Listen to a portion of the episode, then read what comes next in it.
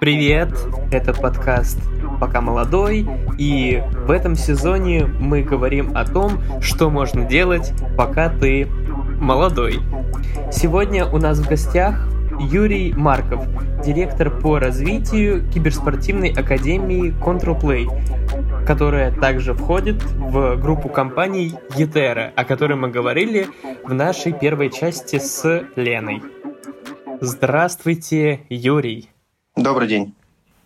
Давайте э, для начала чем занимается директор по развитию? Директор по развитию – это должность, которая подразумевает под собой выработку стратегии компании, соответственно, куда будет двигаться, какими способами будут достигаться поставленные цели, ну, постановка целей, способ достижения постановки целей. В общем-то, вот вектор, в котором мы движемся, ну, вектор, в котором компания, в принципе, движется, задает ну, директор по развитию и там, его команда, условно говоря. Я изучил немножечко сайт Академии угу. и нашел там некоторые интересные вещички. Например, там наравне с обучением пишется, что по окончании обучения Академия предоставляет участникам трудоустройство.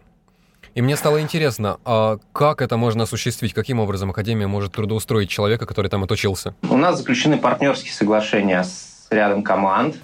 Это Вега, вы Виктис, и вот сейчас мы запартнерились еще и с Роксами командой э, Rocksteam. Наши лучшие ученики имеют возможность для заключения контракта просто-напросто с этими командами. Естественно, мы ведем переговоры еще с рядом коллективов и планируем э, расширять пул наших партнеров. В скором времени у нас будет первый выпускной, на котором, соответственно, в том числе будет объявлено, кто попал там в состав э, профессиональной команды. И недавно мы еще объявили о том, что вот с Роксами мы запустили такую интересную, интересную акцию «Попади э, в континентальную лигу». Соответственно, сейчас, ну, межсезонье в континентальной лиге, в Лиге Легенд, все трояутят, ну, составы шафлятся, да, все, соответственно, трояутят игроков, тестируют, да, для себя состав. И мы предложили, договорились с Роксами о том, что мы соберем специально под это дело целый курс. Лучшие ученики, возможно, получат возможность сразиться с составом Роксов, которые они, соответственно, к тому моменту подберут. Если наша команда команда побеждает, то они автоматически попадают в состав Рокс. Насколько сложно объективно победить и прорваться среди всех игроков? Ну, тут такой очень тонкий вопрос по той простой причине, что я уже очень длительное время кручусь именно на сцене Лиги Легенд, ну, работаю на сцене в, в, в рамках Лиги Легенд, и у меня там свои команды были, чемпионат мира мы ездили и так далее. И, конечно, объективно уровень, ну, просто по результатам даже можно судить, уровень немножечко ниже стал, чем там в 2016 году уровень игроков. И сейчас шансы, конечно, у молодых появляются все больше и больше. И на самом деле это по лиге видно, что молодых все больше и больше появляется. Поэтому что там жестких требований, строгих требований, что игрок должен быть рангом не, меньше, не ниже Алмаза 1, который к нам а, записывается в академию именно под этот а, курс, то шансы имеются, и они достаточно неплохие. Почему в 2016 году игроки играли лучше, чем сейчас? Стало больше других игр? Вот это очень сложный вопрос, потому что я году где-то как раз в 16-17 перестал плотно заниматься сценой Лиги Легенд. Вот сейчас я вернулся в этом году. Тут, uh-huh. не знаю, запало, что ли, меньше стало у игроков. Как-то раньше глаза горели, дожоров или критов всяких. А сейчас э, чуть-чуть поменьше запала, такое ощущение стало. Я ни в коем случае не э, принижаю заслуги, это по-прежнему там большие мастера и так далее. И, ну, и это действительно там большой труд для того, чтобы вырасти в профессионала, но я там сужу на своей статистике. Результаты как бы немножечко ухудшились. Я не, не хочу хейтить, я там со всеми хорошо очень знакомые общаюсь, да, и это не, угу. не, не, скажем так, не, не, не такой, не негатив, а плюс-минус моя оценка. Ничего личного. Да, ничего личного. Статистика штука упрямая. Ну да. А вот ты сказал, что у тебя уже был бэкграунд в Лиги Легенд. Э, можешь рассказать, чем ты занимался раньше? Создал свою организацию просто-напросто. Мы изначально специализировались, организация называлась Hard Random, мы ее называли просто Hard Random. Изначально мы специализировались, когда еще Hearthstone был в бете, мы э, делали турниры по Hearthstone у. Потом, ну, ко мне там один из менеджеров одного из игроков по Hearthstone у пришел и предложил, ну, у него еще был состав по Лиге Легенд, предложил войти, ну, соответственно, на сцену Лиги Легенд. И с тех пор, там, в течение трех лет, там, с 13 не, в течение четырех, с 13 по 17 я занимался тем, что сначала свою организацию развивал, потом я продал и все это дело в М19, стал там на позицию спортивного директора, и, соответственно, там еще какое-то время с Лигой Легенд я взаимодействовал, скажем так. Я смотрел, как мой друг играет в доту, и не один. И я даже представляю, что такое дота и как она выглядит. Почему Лига Легенд стала такой массовой и турнирной игрой, а, например, не Дота? Ну, в нашем регионе Дота популярнее в любо... все, все равно, а если говорить про мировые, потому что Riot Games предложили понятную прозрачную систему, э, приближенную, скажем так, к, к традиционному спорту систему лиг по всему миру. Э, центр, централизованное управление, ну и там понятно, что маркетинговые, кучу маркетинговых инструментов, как непосредственно для казуальных геймеров, так и для профессиональных игроков. И возможности, которые Riot Games давали, наверное, там со второго, с третьего года развития Лиги Легенд, они были крайне высоки. Если Valve долгое время создавали из доты, скажем так, песочницу, да, в которую вот мы вам игру дали, вы там барахтите как хотите. И, в общем-то, это работает, и работало, и работает до сих пор. Но сейчас э, стали, ввели они все-таки систему DPC очков э, и так далее. И там стало более систематизировано. Но раньше вообще полный хаос творился. Тора Games, они систематично подходили, э, то есть игрок понимал, что э, начиная, э, с, если он хочет стать профессиональным э, игроком, то приложив достаточное количество усилий, он может попасть в профессиональную команду с ну, большими зарплатами и так далее. Ну а зрители, так как э, Riot Games создали игру, скажем так, более френдли для простого игрока, то, соответственно, таким образом увеличилось количество играющих, э, что конвертировалось просто-напросто в большое количество зрителей по всему миру этой игры. Ну и там Корея, конечно, буста дала хорошего, когда они с клубами все это начали развивать через компьютерный клуб, продвигать свой продукт. А там же на, на, национальная идея киберспорт у них. Ну и, соответственно, это тоже дополнительный буст дало, и поэтому она такая популярная стала. Как думаешь, а когда-нибудь GTA станет онлайн-игрой, в которую будут рубиться все и какие-нибудь там будут сумасшедшие призовые Уже фонды. есть GTA Online, если что. О, я даже играл в нее, тебе больше скажу. Я играл даже в San Andreas uh-huh. онлайн. Ладно. А, я именно, именно про турнирные версии всего. Ну, в текущем формате, конечно, она не предназначена для турнира вообще никак. Ну, там можно, конечно, выдумать что-то, но механики достаточно упрощены в этой игре. И... Мало что можно из нее выжить, получается. Ну, вот с профессиональной точки зрения, да, то есть э, предел, предел э, совершенства для игрока, он, ну, по моему мнению, не очень высокий. Э, есть там не, не брать в расчет какие-нибудь гличи, баги и так далее. То есть, ну, для того, чтобы она стала какой-то дисциплиной, в которую будут, которая станет там спортом высоких достижений, скажем так, если можно это так назвать, ну, в другом формате, в общем, да, ее разрабатывать, более при, приближенно к соревновательному. Хотел бы погамать в такую? О, хороший вопрос. Не знаю, мне нравится очень GTA Online чисто для расслабления, честно говоря. Угу. Я никогда не претендовал там на суперпрофессионал и так далее. Мы с друзьями играем. Но если она станет сложнее, то, ну, может быть, и будет интересно. Лига Легенд чем считается? Это ММО РПГ, правильно? Не-не-не, это моба. Массив Ой, мультиплеер онлайн Battle Arena, вот как это расшифровывается. Это как Dota, Лига Легенд, Heroes of the Storm, ага. вот такого вот плана игры. А чем они отличаются от ММО? Ну, это два там кардинально разных жанра игр просто-напросто. Если MMORPG — это категория игр, которая больше заточена, скажем так, на социализацию и совместное времяпрепровождение больше, чем на соревновательный момент, да. И, ну, там принцип другой. Там, ты создаешь персонажа, за которого играешь, там, или там два-три персонажа, за которых играешь, там, целыми днями, э, выполняя там, различные задания, квесты и так далее. Это здесь же в мобе это сессионная игра, там, длится которая там, от 20 минут до там, полутора часов, например, где задача все сражаются на одной и той же карте, э, там 5 на 5 или 6 на 6, может быть, в некоторых не помню в Ходсе сколько, или 5 на 5, по-моему, тоже в Ходсе, где задача, ну, где нужно выполнить какую-то задачу. Ну, конкретно в этих играх э, уничтожить базу соперника. И вот за 40, там, ну, там, условно, за 40 минут базу, какая команда уничтожила базу соперника, та и победила. Все, дальше начинается следующая сессия игр. А почему именно они стали популярными? Из-за как раз возможности э, проводить короткие сессии? Части из-за этого, да, потому что ну, люди накушались RPG, это просто было видно по падению онлайна. В Lineage WoW а моба игры они предлагают ну, сессионность, то есть не нужно там, вот как мы раньше ходили, той же Lineage на рейдовых боссов, и где-то там у него время, в котором он появляется, 7 суток плюс-минус 12 часов. И то есть нужно, если я не ошибаюсь, это уже да, достаточно давно было, и то есть нужно просидеть 20, прийти за 12 часов до его потенциального респауна. Возможно, еще следующие 24 часа просидеть просто-напросто. То есть убивается огромное количество времени, спят, соответственно, люди ну, несут вахту, скажем так, да. Uh-huh. Дальше всем звонки в телефон и так далее. А здесь на 40 минут зашел, отыграл, победил, проиграл, дальше поехал. Проще, быстрее, можно, ну, то есть это, можно оторваться от uh-huh. игры.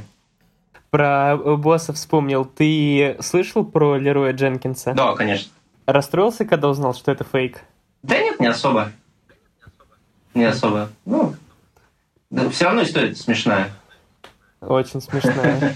Есть любимая игрушка у тебя какая-нибудь, Юрма? Вот мы вспомнили про GTA Online, ты сказал, что приятно с товарищами покатать в нее что-нибудь ну, для души. у меня что? есть, да, конечно, любимая игра, это серия игр Mass Effect. Недавно mm-hmm. я перепрошел ее третий раз, по-моему, или в четвертый. Целиком? Да, целиком. Ну, без Андромеда, конечно. Андромеда прошел один раз. Но... Mm-hmm. Как, как, как фанату серии она мне понравилась, но э, она хуже, конечно, чем любая из трех первых частей. Так, а Dragon Age как тебе? Тоже хорошо. Uh, Origins я несколько раз прошел. Uh, вторая часть, я не помню, как называлась, я прошел один раз, и она мне не очень понравилась. И Inquisition тоже один раз прошел. Она, конечно, поинтереснее. Прям чувствуется то, что она задумывалась как MMORPG, но не хватило там сил, ресурсов, не знаю еще чего, uh, для того, чтобы ее сделать как MMORPG. Потом она осталась сингловая, там, если не ошибаюсь, с элементами мультиплеера. А Логвинов прав, Инквизиция говно или нет? А, да нормальная игра. Она по сравнению, ну как бы по сравнению с первой и э, с первой игрой, вторая и третья, конечно, значительно уступают ей, но... Ну, это правда. Нормальная игра. Можно, можно, можно проиграть, по -по поиграть. Есть игры значительно хуже. Прям значительно. У меня возник вопрос. Тоже, кстати, с сайта. В академии, естественно, как, э, я думаю, в большинстве академий, в принципе, в мире, есть тренеры. Да, именно так. Как тренер выстраивает свою тренировку и вообще, чем занимается тренер во время тренировочного процесса? Как он руководит, подсказывает или просто берет мышку и начинает показывать? Да нет, вот, вот так. Не, а, конечно, мышку не берет. У нас, ну, в любом случае, человек, который записался в академию, по крайней мере, на те курсы, которые мы сейчас преподаем, а, он ну, понимает, как обращаться с мышкой, с клавиатурой, естественно, его учить этому не, не, не нужно. Э, занятия у нас не теоретические, а практические. Теория только с психологом идет, да, там по ментальной накачке, да, там, ну, соответственно, по взаимодействию в команде и так далее, все, что касается психологической подготовки спортсменов. А тренер непосредственно занимается практикой, то есть он объясняет игрокам, как им перемещаться по карте, кто где должен стоять, какие тайминги им нужно выдерживать, как делать раскидку гранатами и так далее. Ну и, естественно, а, во время непосредственно матча он смотрит, кто что делает, корректирует устно, ну, указывает на ошибки, корректирует, и после чего, соответственно, продолжает, ну, ребята продолжают уже выполнять новые указания. До сих пор, даже в 2020-м, есть очень много принципиальных споров – э, киберспорт это вообще спорт или нет? Какая у тебя позиция по этому поводу? Ну, понятно, что позиция, да, это спорт, но ты можешь объяснить, почему? Киберспорт это, конечно же, спорт, э, но спорт, находящийся на определенном раннем этапе э, его развития.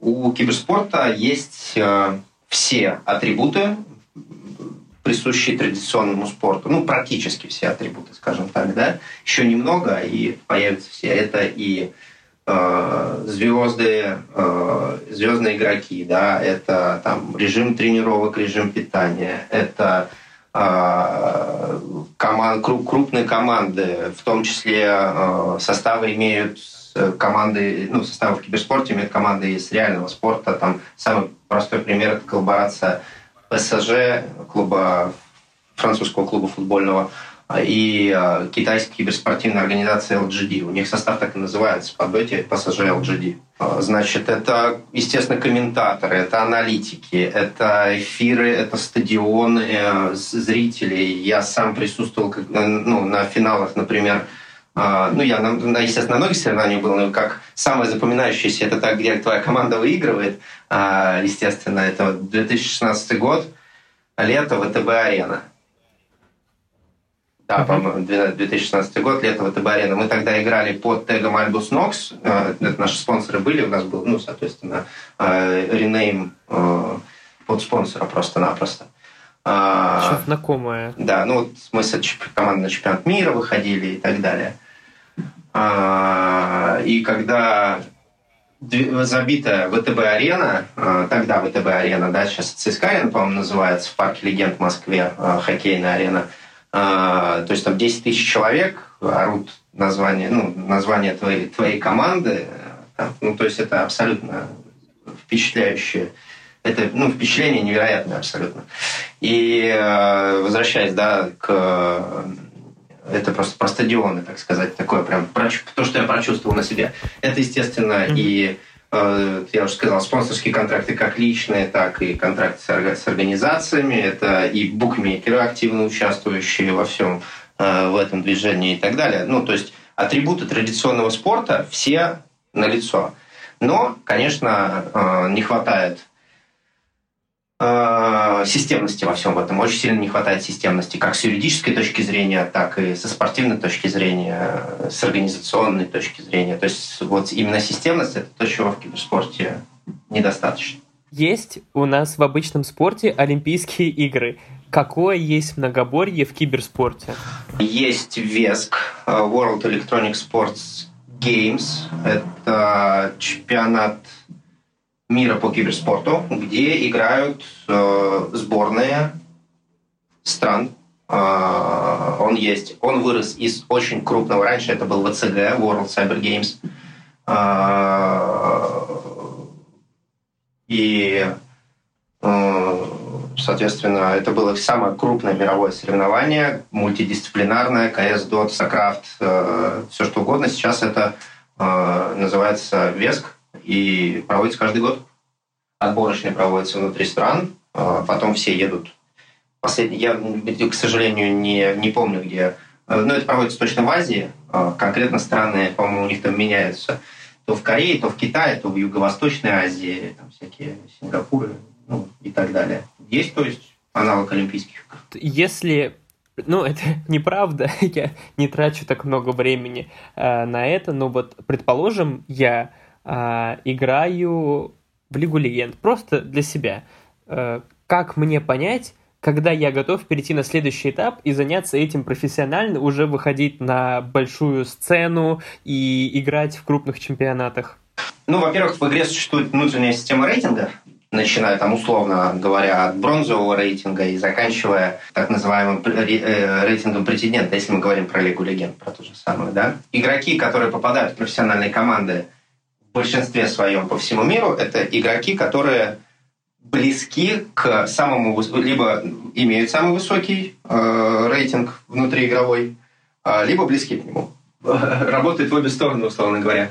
Во-первых, э, э, э, наличие такого рейтинга не означает то, что игрок готов, но как минимум это показатель его упорства, скажем так, э, его умения думать и его реакции.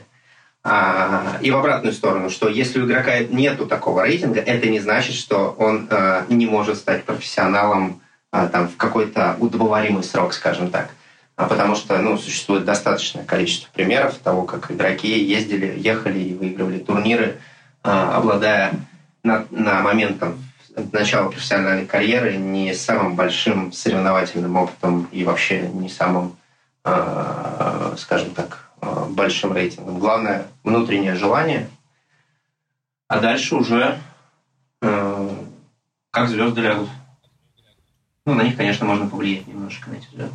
Можешь нам рассказать, как киберспорт развился до того, что мы имеем сейчас. Я так понимаю, вначале люди ходили в компьютерные клубы и просто просиживали по вечерам там.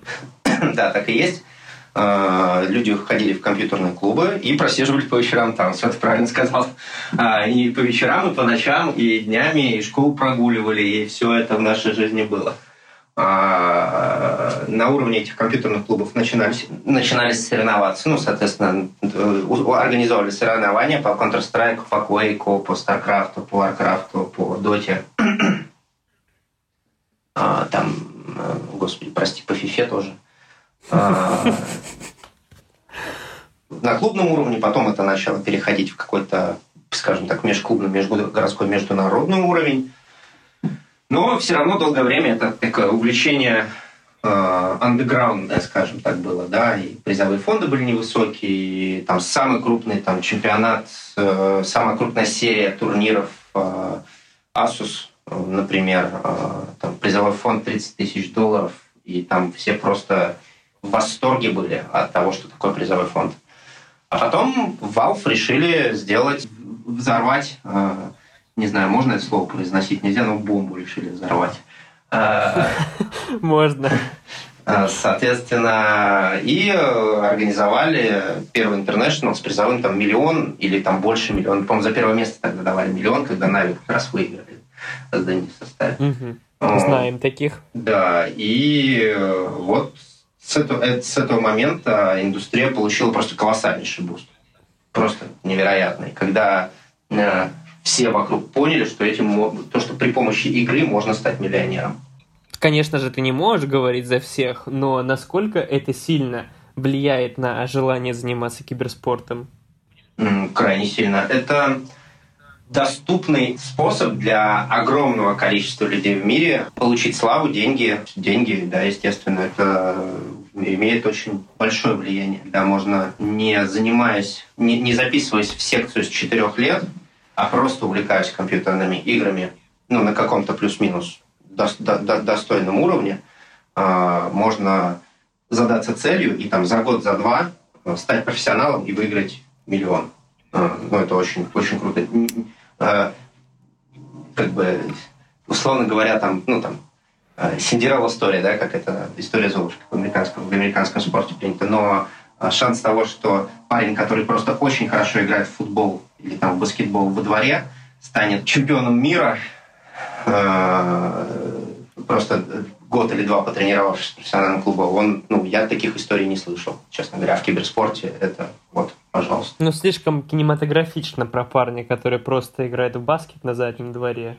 Ну, это да, согласен. Юра, а как э, относишься, оцениваешь комментирование во время всех матчей? Ты спокойно разбираешься, что они говорят, либо приходится напрягаться? Ну, я, конечно, спокойно, потому что я в этом во всем кручусь уже долгое время и понимаю, о чем они говорят. Но э, даже были отдельные...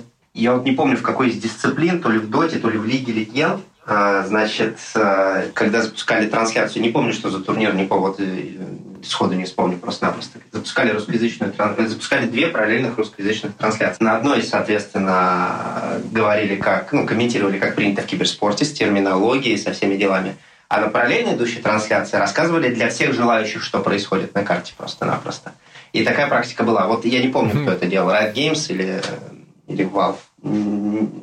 Сходу не вспомню. Как сурдоперевод получается. Ну, не как сурдоперевод. Это две параллельно идущие трансляции на абсолютно, на абсолютно разных каналах. Вот, то есть это два разных канала, на которые на один заходит та, та аудитория, которая ничего не понимает в киберспорте, ей предлагают просто-напросто попробовать разобраться в этом. На второй канал на Твиче там э, заходит ну, традиционно киберспортивная аудитория, которая хочет послушать э, своих любимых комментаторов, посмотреть любимые команды. Имеет смысл тренироваться на ботах? Ну, на первом этапе, конечно, да.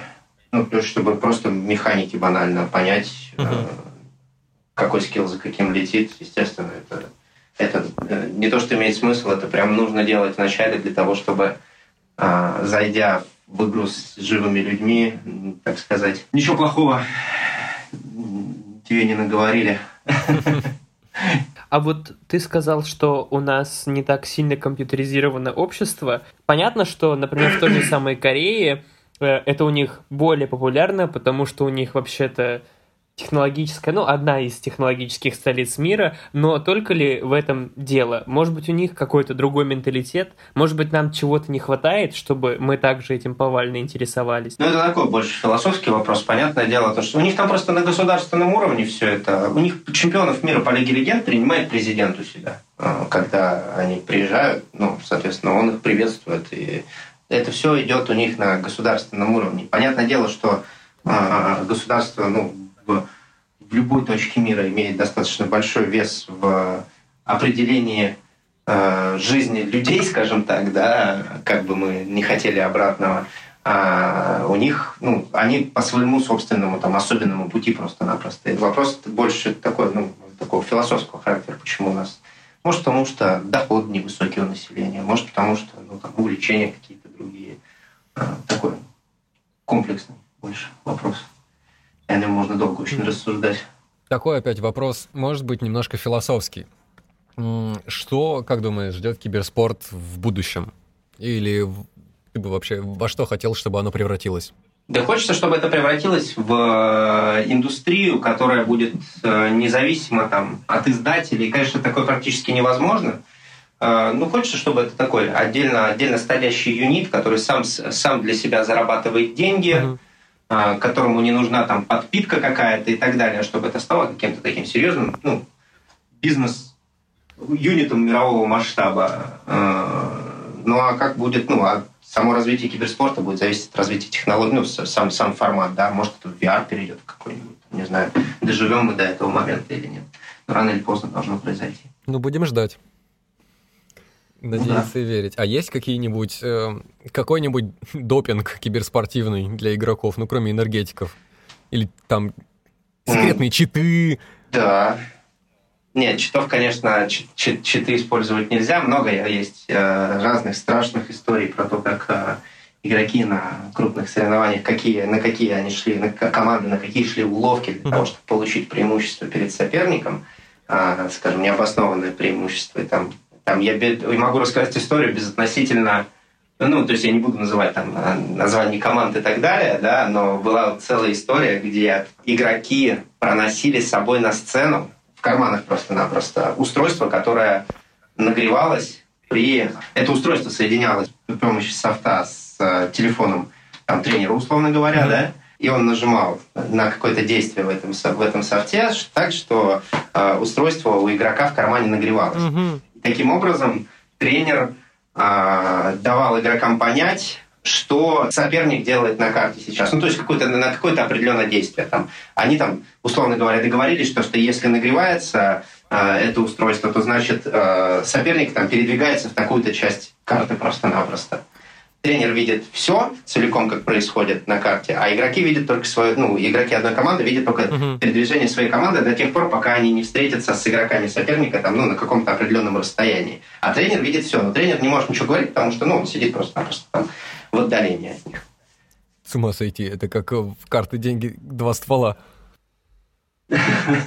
То есть такие, ну, истории такие были. Э, были скандалы, связанные с тем, что игроки реальный допинг принимали. Препараты, которые там повышают, например, внимание. Ну, это не запрещенный препарат в рамках нашей обычной жизнедеятельности, но был скандал на эту тему, по-моему, на ESL турнирах. И с тех, вот, по-моему, с этих пор на всех турнирах, которые проводит турнирный оператор ESL, самый крупный мировой, а, выборочно берут э, допинг-пробы. А как вот они вычислили эту штуку с нагревающимся устройством? А, с нагревающимся устройством, я не помню, помню, кто-то слил эту информацию. А, так просто.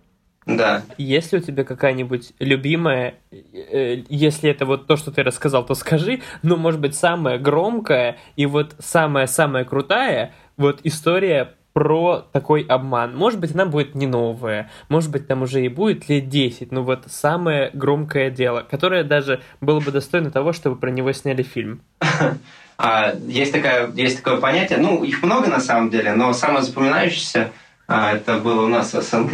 Есть такое понятие в киберспорте, в доте, ну, это вообще в киберспорте в целом, на общемировом уровне. А, оно называется 3-2-2. Э, не знаю, слышали вы или нет эту историю про то, как э, игрок ну, на самом деле, это публичная история, тут скрывать да, нечего, потому что там скандалы-то были жуткие. Значит, есть такой игрок в Virtus.pro в доте Соло, Алексей Березин. И этот игрок поставил против своей команды ставку. Он играл матч, mm-hmm. поставил ставку против себя, ну и они, соответственно, проиграли, хотя они заведомо были фаворитами. И он поставил 100 долларов и выиграл 322 доллара. Поэтому эта история называется 3-2-2. И а, а это все вскрылось. Это все вскрылось просто-напросто. То ли он, ну, по-моему, не самостоятельно ставил, но кто-то из его родственников или знакомых за него сделал эту ставку. Таким образом, там же все в букмекерских конторах там обязательно паспорта предоставлять и так далее а, в избежание всяких мошенничеств такого рода, собственно говоря.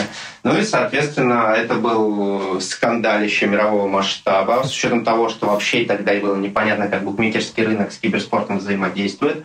Начали всплывать все эти истории про слитые матчи, после этого. Игрока отстранили, по-моему, на два или на три года от всех международных соревнований, потом его амнистировали. Сейчас это один из лучших игроков в мире, возможно, в принципе, лучший капитан, ну, один из лучших капитанов, да, по мнению многих. Я все-таки Нателла считаю лучшим капитаном, но это лично мое мнение. И это человек, который сейчас прям выжигает землю под ногами уже долгое время. Но вот был, да, такое скандалище, прям скандалище. В киберспортивном мире бывало ли такое, что во время матча или после чуваки бросали мышки и вот и такие, ну все, я сейчас пойду мид пушить.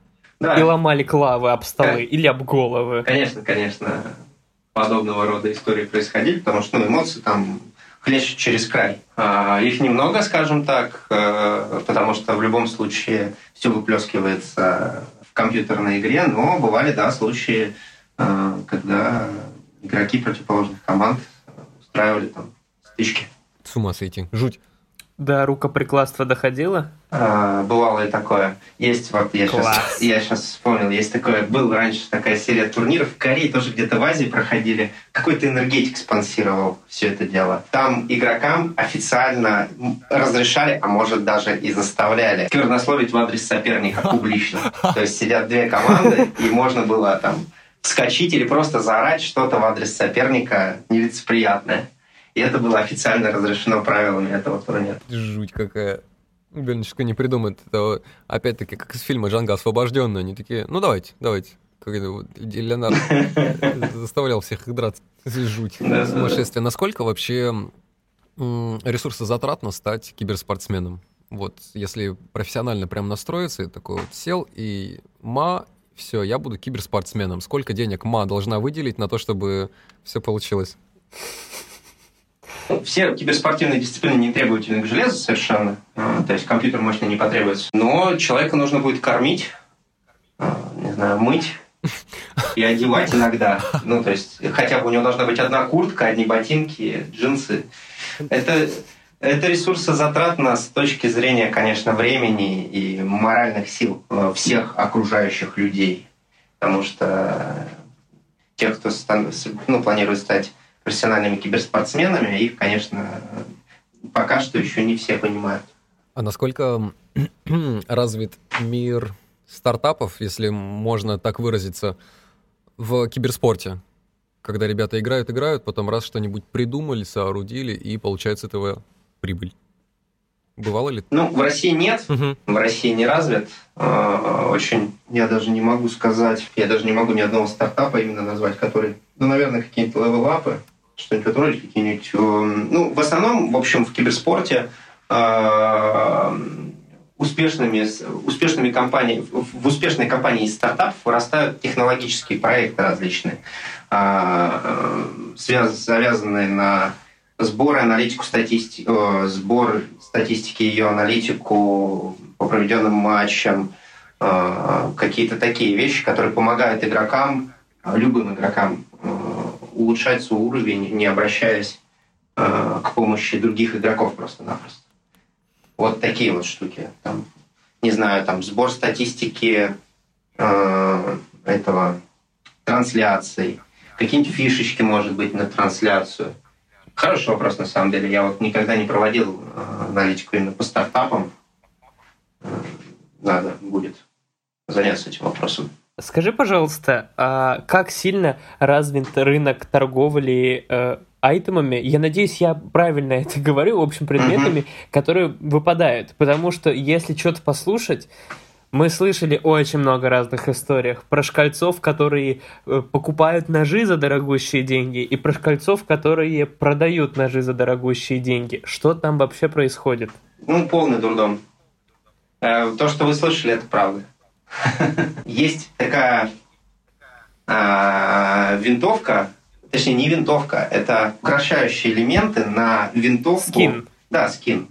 Правильно, ски, скин на винтовку в Counter-Strike. По-моему, называется Азимов или как-то так. И она стоит каких-то там совершенно невменяемых денег, там 5-7 тысяч долларов, что-то такое. Mm. То есть для того, чтобы а, у человека просто поменялся скин в игре, он должен заплатить за это. Ну, внешний вид винтовки, чтобы поменялся, он должен заплатить за это там по-моему, вот какую-то такую цифру, 5 тысяч долларов. Я могу, могу обманывать. Недавно буквально там э, смотрел, где одно из видео, где одно из видео, где это обсуждалось просто-напросто. И вот как раз мне пришло сейчас. И вот реально платят. То есть вот прям берут и покупают. Да, да. О боже, это просто ужас. Да, ну это вот э, это безумие абсолютнейшее. Ну, да, люди так живут, но человек, который посвящает очень много времени игре, он может не платя, там же есть внутриигровые возможности все равно заработать на те или иные, внутриигровые вещи. Зависит от того, сколько времени просто посвящаешь игре. И что, есть такие ребята, которые могут позволить себе э, не ходить на работу и только продавать скины? Или это что-то из области фантастики? Ну, возможно, есть. Я таких не знаю. Как хорошо, что мы тоже их не знаем. Было бы классно открыть какой-нибудь онлайн-ларек с кастомными вещами. Типа там... А есть, есть платформы, которые приторговывают ими. Да, да. И, то есть я могу зарегистрироваться а, как а... ИПшник? Блин, не знаю. Это хороший вопрос, на самом деле, как зарегистрироваться как ИПшник. На самом деле, вот вы говорите о том, что э, не ходить на работу и приторговывать, соответственно, вещами на это жить. Так это что же в работу превращается? для того, чтобы это системно продавать, добывать, продавать, да, или перепродавать, покупать, продавать, да, соответственно, это нужно а, выстроить определенным образом рабочий процесс. Это как киберспорт раньше все считали, что это просто игрульки, и ты сидишь, ну, там человек сидит и играет в игрульки вместо того, чтобы ходить на работу, а потом это стало работой. Или блогинг тот же самый, да, блогеры. Тоже все говорили о том, что а, да, вы там ничем не занимаетесь, свои видео пишете, а потом это превратится в полноценную работу. Также и здесь. Выстраивается рынок, появляются покупатели, продавцы, появляются там спекулянты, а это все работает. Черт, мы себя переиграли, мы себя уничтожили. А как ты думаешь, что будет с киберспортом, когда эпидемия закончится? И вообще сейчас он стал активнее развиваться?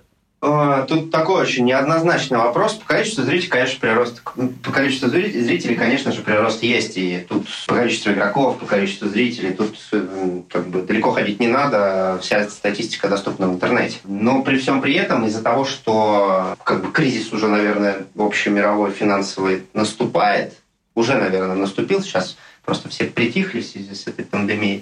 Но там, ну, мы, соответственно, видим из сводок новостей количество там, безработных, сколько, сколько в мире появляется, да, и, и какие компании закрываются, банкротятся. Вот слышали, если не слышали, а, крупнейший а, крупнейшая компания, которая сдавала автомобили в аренду по всему миру, подала на, бан, на банкротство просто-напросто. Mm-hmm. А это там... Ужас. Да.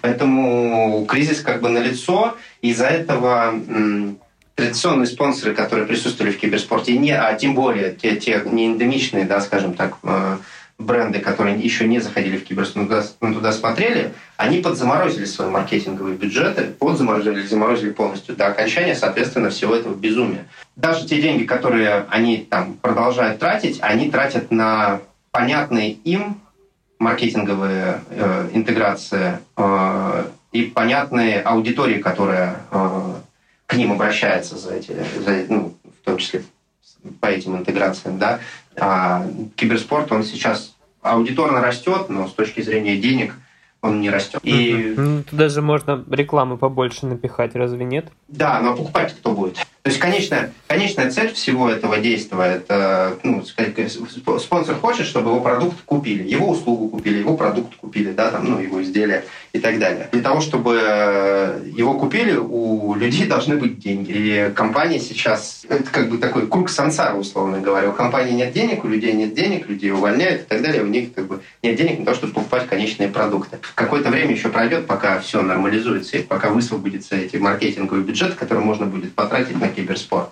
Конечно, сам мастодонты, они по-прежнему останутся, но общий, общий пул денег, он уменьшится. Вот, поэтому сейчас такие непростые времена нам предстоят, скорее всего. Но мы предлагаем всем продукты обучающего характера, да, развлекательного характера. Находим, в общем, способы для того, чтобы выкрутиться. Но у вас вообще там все нормально? Да? Вы держитесь? Все не, хорошо? У нас, не, у нас все хорошо. Мы правильно выстроили. Класс. Мы правильно выстраиваем основу, поэтому у нас все хорошо. Вот немножечко еще информации из сайта. Это оплата за обучение и два разных вида обучения. Одно очное, другое дистанционное. И, как вот сейчас помню, по-моему, mm-hmm. очное стоит 8 тысяч рублей, а дистанционное в два раза меньше, 4 тысячи.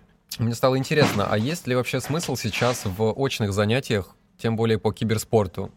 И есть ли смысл переплачивать в два раза больше, просто для того, чтобы прийти и лично увидеть тренера? Обучение очно, оно все равно намного эффективнее. Как, как бы мы не пытались цифровизоваться, я вообще не, не против цифровизации, там, да, и угу. я считаю то, что в любом случае а, там будущее за симбиозом, за каким-то, да, а, но никто не... То есть эффективность офлайн обучения, а, она по-прежнему выше, чем эффективность онлайн обучения. Даже если приводить пример э, киберспорта, то не зря команды не то есть э, не зря команды собираются на так называемые буткемпы для того, чтобы играть вместе из одного помещения. Угу. Они же все могут сидеть у себя по домам вообще без каких-либо проблем.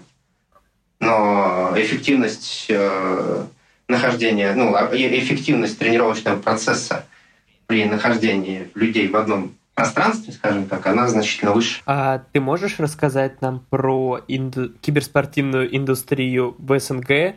Конкретно, что вообще у нас происходит и на каком мы находимся уровне относительно мира? Тут тоже, да, такой долгий разговор э, может состояться. Но если вкратце говорить, у нас очень неплохие есть э, команды в СНГ. Их небольшое количество, я, их по пальцам одной руки можно пересчитать, но есть прям топовые мировые команды. Там по доте это Virtus.pro, по Counter-Strike это на. Все остальные периодически выстреливают, но никогда не отличаются стабильностью и сверхвысокими результатами. У нас проводятся достаточно крупные ивенты мирового масштаба. Это там Blast Pro Series Moscow в прошлом году проходил. Очень классное событие было на ВТБ-арене. Уже на новой ВТБ-арене, который бывший стадион «Динамо» э, в Москве. Mm-hmm. Э, это эпицентры, которые проводятся регулярно. Это различные события от Федерации киберспорта, если я не ошибаюсь. Есть лиги, как онлайн, так и офлайн. Да, есть э, Лига континентальная по Лиге Легенд. Соответственно, какие-то лиги сейчас от э, Epic Sports Events делают онлайн-лиги по доте. Э, букмекер активно развивает приматч, Мосбет. Ну, движуха вся это есть. Конечно, призовые фонды ниже, чем в мире. Ну, если говорить про мировые...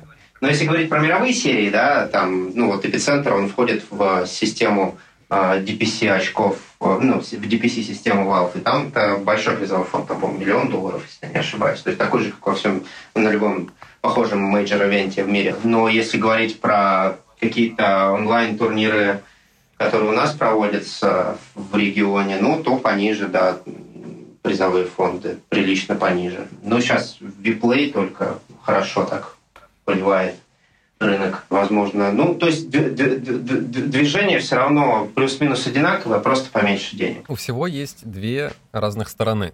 Какие есть темные неизвестные или мало обсуждаемые стороны в киберспорте? Ну, да, тут на самом деле таких мало обсуждаемых и темных сторон их фактически нет. Там это очевидно, да, это сидящий образ жизни. На что это влияет? Там, спина, ну, соответственно, спина, шея, ожирение, да, э, какие-то такие, ну, сидящие, как, как в офисе, то же самое. Но, глаза, сердце. А, да, глаза, сердце, ну, то есть вот все, все то же самое. У киберспорта перед традиционным спортом есть, а, как я говорю, люблю говорить, преимущество. Оно состоит в том, что занимаясь традиционным спортом на профессиональном уровне, ты по-любому себя травмируешь. По-любому вот э, шанс того, что организм не будет поврежден, он настолько минимальный, насколько это просто-напросто возможно. А занимаясь киберспортом, вот, например, на, там, еще, еще один просто правильный пример приду. Когда человек ходит в офис, он вечером может пойти в тренажерку, там, позаниматься и будет чувствовать себя хорошо. Он не дает себе там сверхнагрузок, ну, просто там, позаниматься, побегать, да, там, поплавать, а, не знаю, там, позаниматься со своим весом, а не с железом там дополнительным. Он, соответственно, может следить за своим здоровьем, работая в офисе, так и в киберспорте. Ты у тебя сидящий образ жизни, но тебе никто не запрещает следить за своим здоровьем, никто не заставляет делать большие физические нагрузки, но при всем при этом а, оставаться здоровым человеком более чем возможно, если задаваться в том числе и этой целью. А кто-нибудь из вас смотрел серию Южного парка про Warcraft? Да. Когда они там сутками сидели? Да, конечно. Так, и что? Это может быть похоже на правду? Ну, такое немножко гиперболизировано, но так и есть. Как весь Южный парк. Ну ладно. Ну да, да. Я думаю, что вообще-то уже время потихонечку подходит, и мы могли бы попрощаться.